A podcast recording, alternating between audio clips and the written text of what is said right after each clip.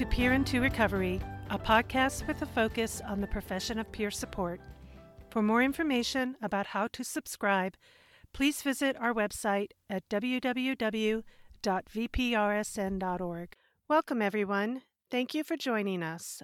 I am your host, Danielle Donaldson. In this episode, I'm going to be speaking with Cynthia Evans about peer job development. Cynthia Evans has worked for peer run mental health and disability organizations on the local, state, and national levels. Over the last 25 years, she has worked as a peer support specialist, job developer, trainer, consultant, and program director. Administration, grant writing and management, training, and group facilitation are among her many skills professionally. A native of Detroit, she is a gifted speaker who seeks to use life lessons learned to enhearten her peers, which means to encourage, to give confidence to, and to embolden others. Hi, Cynthia. Thank you for joining me today. How are you doing? I'm doing just great. Thank you so much for having me. Well, thank you for taking the time. Um, I, I, appreciate it. Uh, and hopefully, yes, you're a more gifted speaker than I am. um, so let's uh, let's just get started. Um, do you want to let everyone know briefly how you got started in peer support? Sure.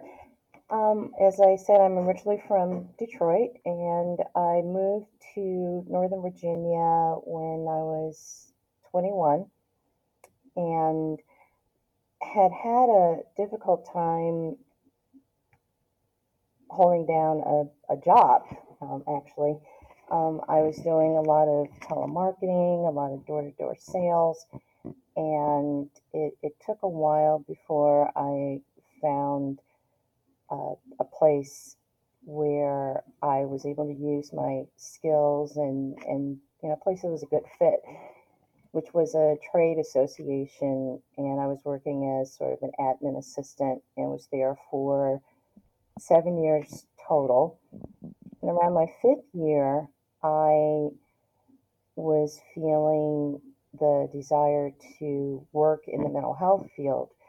Um, I had had depression and uh, borderline personality disorder, and uh, like like a lot of people come from kind of a dysfunctional background, and I just I, I really was starting to feel some stability in my life, and I wanted to get back. So happened to come across this flyer for a new peer run drop-in center, and I heard that one of the best ways to break into a new field if you don't have a degree is to volunteer. So I gave them a call and asked if they could use any volunteers. And they asked me how soon could I get there. So, um, and this was in uh, 1996.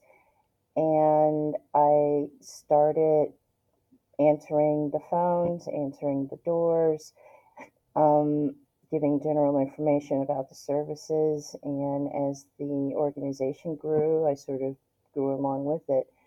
And I, I worked as a peer support specialist eventually, and a job developer eventually, and a program director there. And I was there for 12 years. Wow. So, what led you to become particularly interested in peer job development? It was a few things. I I've always liked the idea of teaching. I, I used to want to be an English teacher until I found out how much they made, and um, I I like to write. And the place where I worked was um, a place that helped folks with employment. And I found that I was able to help people with resumes and with cover letters. And because there was a need for it, I also started learning more about the employment specialist field, and that led to me being able to do workshops on resumes, cover letters, interviewing, and all the, the different nuts and bolts in finding a job. And I, I think one of the motivating factors for me was that employment had really changed my life and had opened up opportunities for me that I never thought um, would be open. And I just I wanted to share that with as many people as possible. Um, growing up in Detroit, I, I was poor. Um, and, and just a, a, little bit about my background. I, I come from a family where my mother uh, struggled with schizophrenia and alcoholism and drug addiction. And my, my father took care of me most of the time, but when I was 13, I became a ward of the courts in Michigan. And between the ages of 13 and 24, I lived in about 27 different places wow. uh, group homes, foster homes, homeless shelters, uh, semi independent living, uh, homeless, mental hospitals. And there, there was just really no stability in, in my life. And again, having a stable job at a place where I felt respected made a huge difference. And I just, I, I wanted to share that with as many people uh, as possible. Wow. oh, excuse me. Yeah, I, I can definitely see how that would, um, you know, the search for stability, you know, in some cases, you know, you do spend a lot of time at your at your job, and that becomes kind of a second home in some ways. Oh, Uh, yes. so, you know, feeling comfortable in that position um, Well, and, and the other thing too is that it, it was a place where I, um, when I got the job, they didn't know that I was a peer, but I, my, my depression was um, showing at work. I was crying at work, and I shared with my employers that, you know, that I, I had depression, and I was really fortunate to have some understanding and intelligent employers. And they just said, well, you know, whatever whatever it is you need to feel supported, you know, we're here for you. And the thing that I was most scared of was the kid gloves treatment. I didn't want them treating me different. Um, and I, I remember the day after that I shared with my supervisor that I, I was depressed, she came into my office and said, So, how, how are you feeling today? And I said, I, I feel good. Said, Great. This is what I need you to do today. And I just felt so relieved. um, so yeah, I, I was fortunate, and I know that not that that's not always the case with everyone. right, right. So, on on that note, I guess um, since you've been doing this for quite a while, what types of challenges have you noticed that peers and and even peer recovery specialists face in their job search? Um, you know, to to be candid, I I really believe that we face the same challenges first and foremost, um, the same challenges that everybody else does. Um, depending on where you live, the, the job market may be slow or, or limiting. Um, some of us don't have degrees, or we may have trouble knowing how to market ourselves to an employer. Um, sometimes people aren't um, skilled at writing resumes or cover letters that show them in their best light. Sometimes they don't know how to use the, the best references. Um, interviewing can be a hang up for a lot of people. I, I've seen a lot of folks who are capable of doing the jobs for which they're applying, but there are things that happen in the interview that that keep them from, from getting hired. So I, I think first and foremost, same thing as everybody else. Plus, on top of that, um, mental health challenges and substance use disorder, occurring co occurring disorders, um, those those things can contribute to some of us not being able to have a stable job history, and that's something that employers look for. Um, for people wanting to work in a peer specialist field, peer support is still a, a pretty new um, career field. And comparatively speaking, there aren't as many openings as there are with some other social service or behavioral health positions. So to begin with, there's a there's a limited number of jobs and a lot of people competing for those jobs. Um, I think a, another thing that I've noticed is that aside from the people skills and the peer support skills that are needed to do this kind of work, um, having good computer skills is really important. And sometimes that, that gets overlooked. Um, if we're helping people to find resources online, or we're helping folks fill out applications, um, or we need to create presentations for trainings or recovery groups. All those things require a certain level of comfort with with using um, general office software and using the internet. And um, we also need to be able to do data entry and just, you know, the, the same skills that everyone else who works in behavioral health need in order to do their jobs on a day-to-day basis. We need those skills also. So those those are some of the challenges that um, that I've observed with people finding employment. Some are common to everyone. Some are very specific to to peers. Um, but finding a job, particularly um, in this day and age during COVID, is is hard. Um, and I think that there are some things that we need to make sure that we're doing in terms of um, our persistence and uh, finding other people that are also job seeking and people that we can um, go to for support and accountability. Um, I think all those things are, are really important.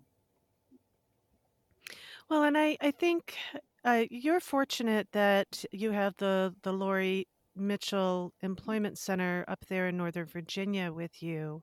So I'm sure that's probably a good resource for a lot of peers and peer specialists that are in that region. But, um, and you probably can't answer this question, but I'll ask you anyway. Do you know of any other similar types of resources um, in, in maybe other parts of Virginia? I I can't I can't say that I do, but I can say that most government agencies do have some sort of employment resources available in the community, whether it's the state employment office or county employment offices. Um, there are even nonprofits that help people who are low income to find work. There are job clubs. Um, there are sometimes churches. I, the way that we we find jobs is is varied, and um, one of the things that I notice is that sometimes we may rely on only one or two methods for finding work when um, we need to make sure that we're we're tapping into all of these these different resources. Um, I I know that there are a lot of government um, government funded organizations in different counties that help people find work, but those can sometimes be difficult to get to, which is mm-hmm. why it's it's really important if people are able to access computers to if you're able to um, to have a certain level of comfort with being able to research things online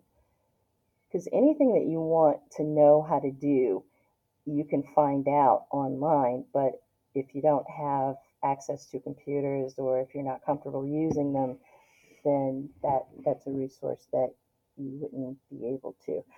Um, as I'm talking, I'm reminded of this this old 20th century place that we used to go for information. Um, do you remember those those things called libraries? I knew that was coming. yeah, yeah. I had to dig to get to that one. Okay, libraries. Yeah. Yeah, that I mean, they obviously are a wealth of information. Of course, you know, the COVID crisis um, is makes it more difficult. Uh, hopefully, this is all temporary, but um, Right. yeah, a library is, uh, and librarians themselves are a, a wonderful resource. Right. And something you'll often find in in libraries are groups that meet. Um, the, the number one way of finding a job is still networking. It's it's not um, monster.com or careerbuilder.com or even LinkedIn. It's still your your personal network and you know when you get around other people you start to find out about opportunities that you wouldn't hear about otherwise. Well, and let me ask you a question about that, um, because I, I, think I've probably talked about this on the podcast before. I actually have pretty severe um, social anxiety. And so, you know, networking, particularly in person, is really just, um, you know, even just talking about it, it kind of sets me on edge. So, do you have any particular skills, or, or not skills, but um, what do you what do you recommend for for peers who who want to build their network, but that's something that they struggle with as well? Um, baby steps. And I think that if you're part of any sort of support group, um, that's always a good place to start. Um, there are recovery programs that deal specifically with with finances, where you can talk with other people that are also um, looking to make career changes. I I like the idea of practicing with my friends.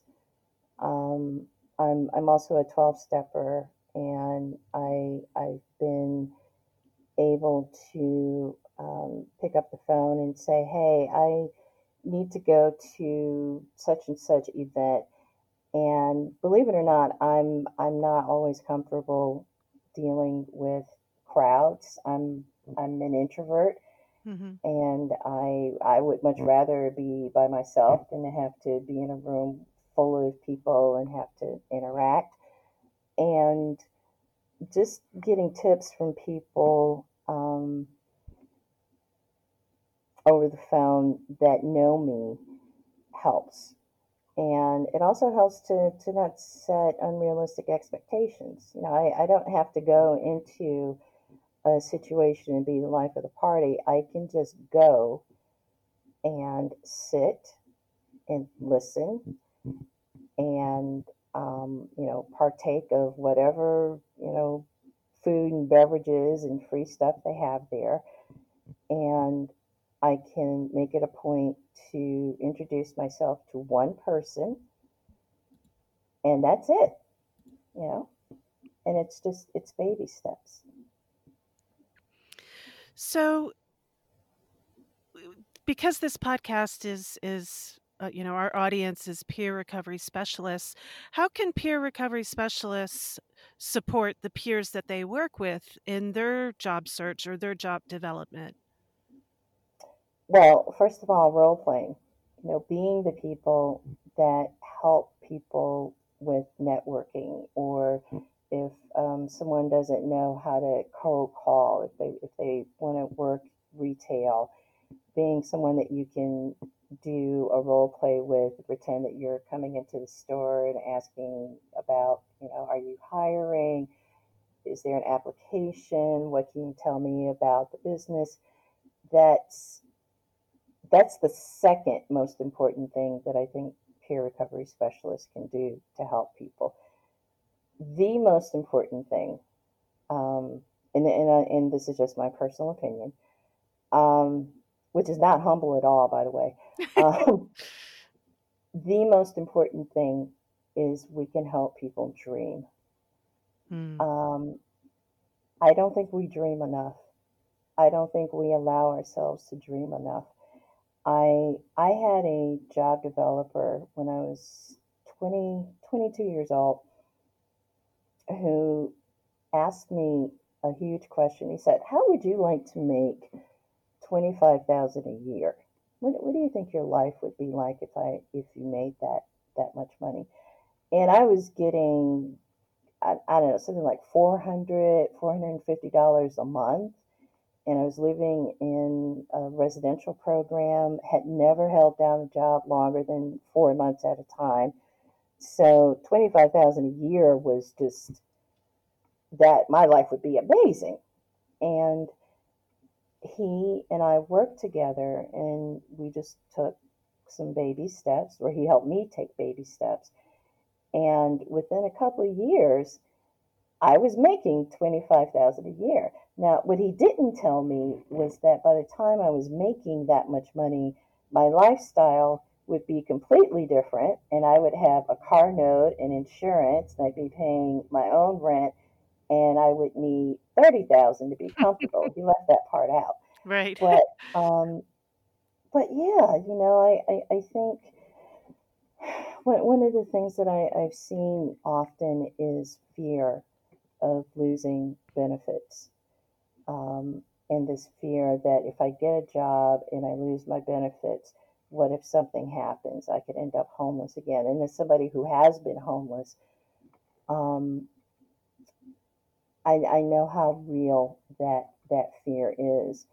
I also know what it feels like to get keys to a car because um, when I when I took driver's ed at 15, I got in an accident, and I just figured that you know poor mentally ill people from Detroit aren't supposed to drive until I got a job where everybody at the office was driving except me, and I'm like, well, you know, they keep coming to me to ask how to fix the copier, and they all drive, so maybe maybe this driving thing isn't that hard. Um, I, I, I would like peer recovery specialists to encourage people to dream a little and not that everybody who comes to us and says, I want to be a doctor, I want to be a lawyer, I want to be president of the United States, help me do that, that we're just, oh yeah, you can do whatever you want. I think I think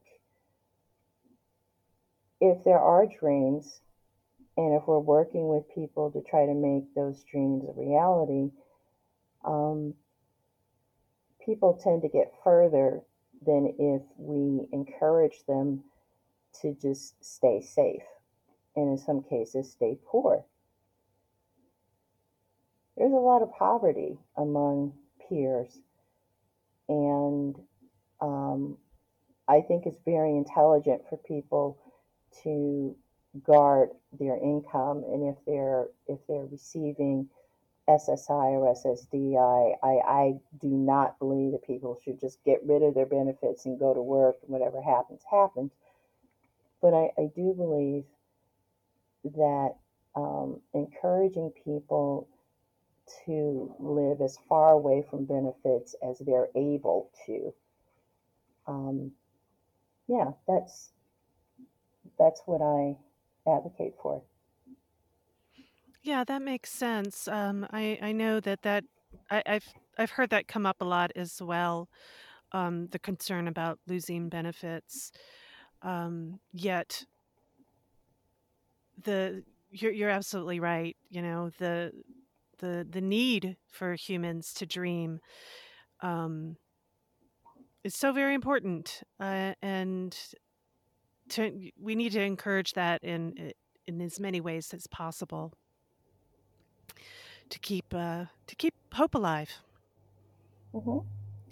So, um, uh, again, on the subject of peer recovery specialists, what do you see for the future of um, the profession uh, and and professional development for for PRSs? Do you um, have any insights as to what you see uh, happening?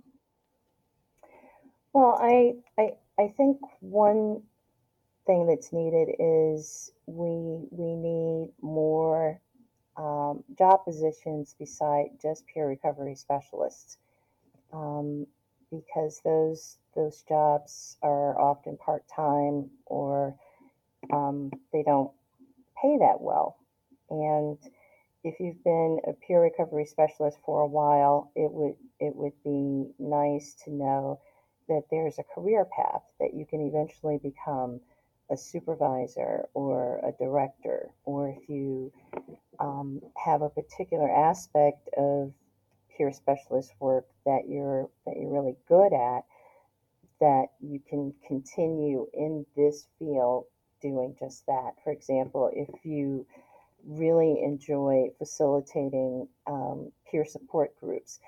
It would be great if there were different um, positions that opened up that allow people to do that, but also do it um, at a higher level so that you can move from you know mid 30s to mid 50s to mid 70s in terms of um, annual salary. Um, that's one thing. The other is, I think, as more peer run organizations open, every organization needs people to run it. Um, there need to be managers, supervisors, somebody has to do accounting, somebody has to do marketing, um, someone has to do the, the communications piece, the online piece. Um, and I, I think it's I think a lot of us get into this field because we want so much to to help others. And um, I, I actually found pretty early on that I didn't want to continue being a peer recovery specialist because I I have other skills, I have other things that I enjoy doing, and I also found that for me, um, I do a lot of peer support in my personal life, and I felt better not having to do it as part of my job. Mm-hmm. Um, but for the last 25 years, I've I've always worked at organizations that are working towards the greater good. So if I was a program director or if I was um, consulting or helping with fundraising or doing trainings, um, I was still contributing to things that I believed in. I was still working in the mental health and behavioral health field. So, um, something else that I, I encourage peer recovery specialists to think about is are there other types of jobs that you can be doing that allow you to do things that you enjoy, that allow you to have um, a comfortable living, um, and still allow you to say, "Hey, you know, I'm I'm using the best parts of myself to help other people in recovery, even if it's not on that one-on-one basis." Yeah, I think that's absolutely important. We um, we at the at the Virginia Peer Recovery Specialist Network um, do see how many people out there that are aspiring peer specialists. They really want to get into the field, um, but as you said, uh, we number one, it's still a new profession, so the jobs are not out there. They're not on every street corner yet, and you know, and then of course, unfortunately, you add on, you know, the current COVID crisis, which is has made things more difficult. But um, yeah, there there needs to be a career path because there's a lot of people that have been doing this job for a long time already. So, of course, they want to grow and develop and expand um, the profession and, you know, as well as make room for the new people who want to come in. And um, I'm with you, you know, one on one peer support is not really. Um, my particular specialty, but um, I do, you know, I am able to work within peer support, supporting peer specialists, and mm, using some other skills that I've picked up along the way. So I, I agree with you. I think it's very important to encourage people who are interested in peer support that um, it doesn't all have to be the one on one.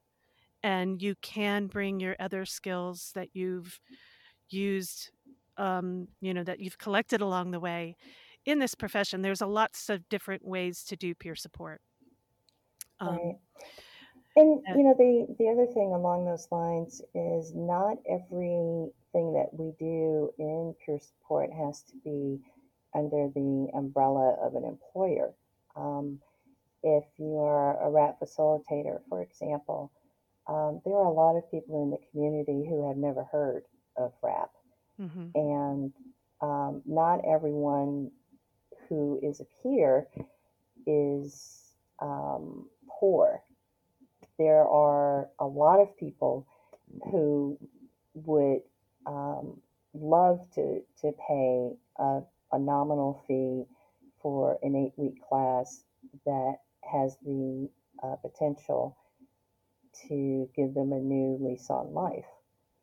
So I I always encourage people to sort of think outside the box. And if there's something that you want to do, and because I, I find sometimes people at at their job say, I really want to do X, but I can't do it at work. Well, okay. Um, well, if this is something that you can do on your own time, and you know perhaps get permission from your job to to do this on a freelance basis, I encourage people to do that as well.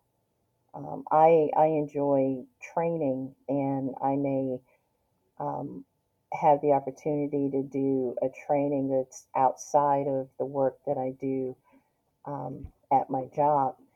And if an opportunity like that came up, um, you know, I'd, I'd, I'd like to pursue it and, and not feel that just because I, I work at a particular organization that whatever I do as part of my job is really it. Yeah, and I'd I'd love to see personally. I'd just love to see some more um, uh, entrepreneurs. Uh, I mean, I'd like to see people starting their own thing. You know, if if if what you're doing is not quite um, scratching that itch that you have, uh, see if you can make it happen on your own. Um, I, I I I I would love to see. Um, you know, peer specialists, you know, doing it for themselves type of thing, you know, being more control in more control of their career from kind of start to finish. Uh, but that's my own personal opinion. um, Well, and I, I agree with you 100%. I, I, I don't like the idea of people sort of waiting for uh, a job opportunity to open up in order for them to to move into something that they want to do because um, you know those those opportunities are are especially again given you know where we are with this pandemic um, priorities can change mhm. So, did you uh, do you have any final thoughts that you would like to share with the audience? just that I it's really exciting to see the number of people that are hearing about uh, the peer recovery specialist field and are wanting to use their their experience, strength, and hope to to help others. And um, and with regard to employment, I I think it's important, even if your if your primary job isn't being an employment specialist, to uh, to learn what you can about effective um, ways of finding employment. Because sometimes, um, if we give the wrong advice to people as they're looking for work, it can be. Um, and just as an example, I, I overheard a um, peer support specialist telling someone that it's okay to use family members as references. Um, and the job developer in me wanted to intervene and say, mm, no, not a good idea. Uh, but um, I think I, think it, it's helpful if we if we learn a little bit about employment, a little bit about socialization, a little bit about you know health and, and physical wellness and all, all these different things that go into um, helping people have healthier, richer lives. Well, thank you, uh, Cynthia, for uh, spending some time with us today. I really appreciate your sharing your expertise with us. Well, thank you so much for having me, and and thank you also for for the awesome work that you do at um, Mental Health America of Virginia. You guys are awesome. Oh, thank you. Thank you. Um, well, thanks for listening to the Peer into Recovery podcast, brought to you today by the Virginia Peer Recovery Specialist Network and Mental Health America Virginia. If you like our show and would like to subscribe, please visit our website at www.vprsn.org and please leave us a review on iTunes. Take good care of yourselves, and we hope to talk to you soon.